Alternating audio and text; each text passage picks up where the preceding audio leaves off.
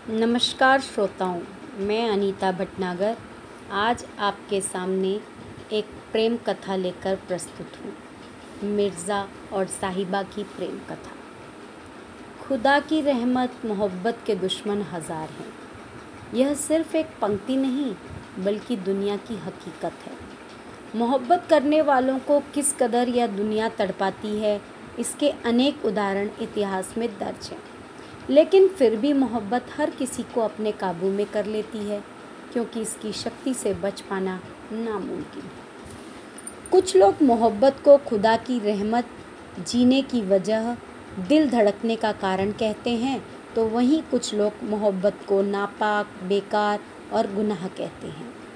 लोगों द्वारा बनाई गई इन विचारधाराओं के कारण कई प्रेम कहानियाँ इस तरह से मौत के हाथों ख़त्म हो गईं कि जिन्हें सुनते ही लोगों की आँखों में आँसू आ जाते हैं।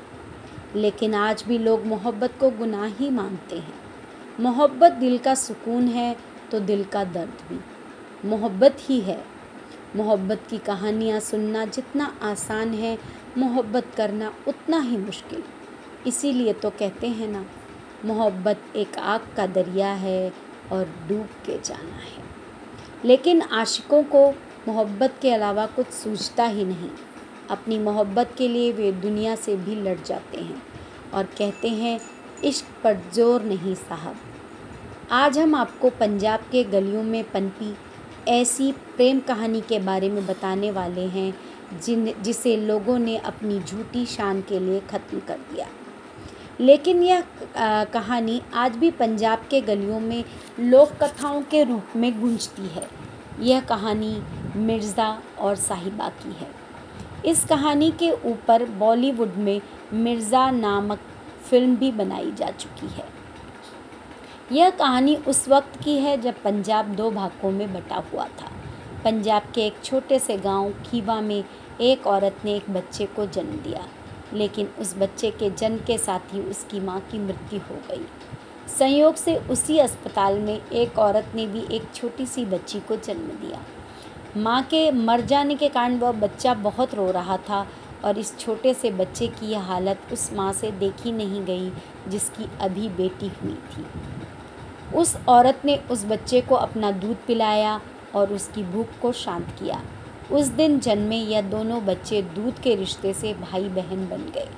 लड़के का नाम खेवा खान रखा गया और लड़की का नाम फतेह बीबी रखा गया। दोनों साथ ही साथ पढ़ाई किया करते थे। देखते ही देखते दोनों बड़े हो गए। फ़तेह बीबी की शादी तय करा दी गई और उसके कुछ समय बाद खेवा खान की भी शादी एक सुंदर सी लड़की से हो गई। कुछ समय बाद दोनों के घर बच्चों ने जन्म लिया। फ़तेह बीबी के यहाँ बेटा पैदा हुआ और खेवा खान के यहाँ एक प्यारी सी बेटी। लड़के का नाम मिर्ज़ा और लड़की का नाम साहिबा। फ़तेह बीबी अपने बेटे को अपने भाई के घर पढ़ने के लिए भेज दिया करती थी। दोनों बचपन से ही एक साथ पढ़ते थे। साथ में पढ़ते पढ़ते मिर्ज़ा और साहिबा की बहुत अच्छी दोस्ती हो गई। और यह दोस्ती कब प्यार में बदल गई, यह उन्हें भी पता नहीं चला। पढ़ाई करते करते दोनों ने एक साथ प्यार का ढाई अक्षर पढ़ना शुरू कर दिया था। लेकिन मौलवी साहब को इन दोनों की नज़रों में दिखाई देने वाले प्यार का कोई एहसास नहीं था। कब यह दोनों एक दूसरे के प्यार में इस कदर डूब चुके थे, इसकी भनक किसी को भी नहीं पड़ी। प्यार में पड़े मिर्ज़ा और साहिबा को ना तो दिन दिखाई देता था और ना ही रात।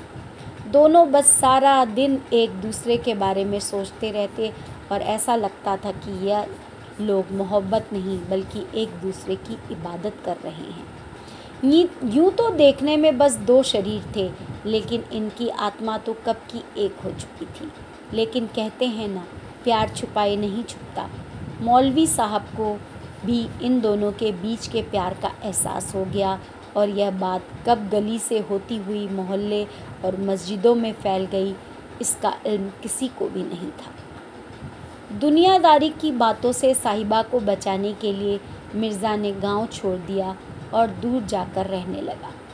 मिर्ज़ा की याद में साहिबा का हाल बहुत ही बुरा था, लेकिन वह भी जैसे तैसे ज़िंदगी काट रही थी। मिर्ज़ा एक बहुत अच्छा तीरंदाज था। ऐसा माना जाता है कि उसकी कमान से निकला तीर कभी वापस नहीं आता और हमेशा निशाने को भेज देता। मिर्ज़ा अपने तीर को किसी भी दिशा में चला सकता था। वह हमेशा अपने साथ 300 तीर लेकर चलता था। अगर मिर्ज़ा एक कुशल योद्धा था योद्धा था तो साहिबा भी बला की खूबसूरत खूबसूरत थी। उसकी खूबसूरती को देखकर अच्छे अच्छे उसके दीवाने हो जाते थे।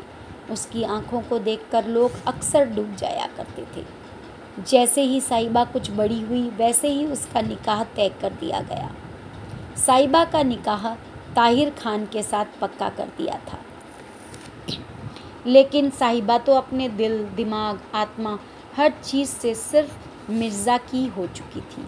इसलिए साहिबा ने मिर्ज़ा को संदेश भेजा और कहा कि उसके परिवार वालों ने उसकी शादी तय कर दी है, तुम आकर मुझे यहाँ से ले जाओ।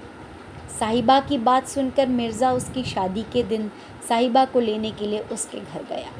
मिर्ज़ा ने अकेले साहिबा को अपने घोड़े पे बैठाया और साहिबा के भाइयों और उसके होने वाले पति से लड़ते हुए वहाँ से निकल गया। साहिबा के भाइयों और उसके होने वाले पति उन दोनों को मारने के लिए निकल चुके थे, क्योंकि उन दोनों ने उन्हें शर्मिंदा किया था। इन लोगों से बचते हुए साहिबा और मिर्ज़ा काफ़ी दूर निकल चुके थे। काफ़ी दूर तक भागने के बाद मिर्ज़ा और साहिबा ने दूर एक पहाड़ी के पास आराम करने का विचार किया। वे दोनों एक पेड़ के नीचे बैठ गए। मिर्ज़ा घुड़सवारी करते हुए काफ़ी थक गया था, जिसके वजह से उसे नींद आ गई। मिर्ज़ा को कहीं ना कहीं अपनी तीरंदाजी पर बहुत नाज था, क्योंकि उसे पता था कि उसके तीर से कोई नहीं बच सकता, इसलिए वह मैदान छोड़कर भागना भी नहीं चाहता था।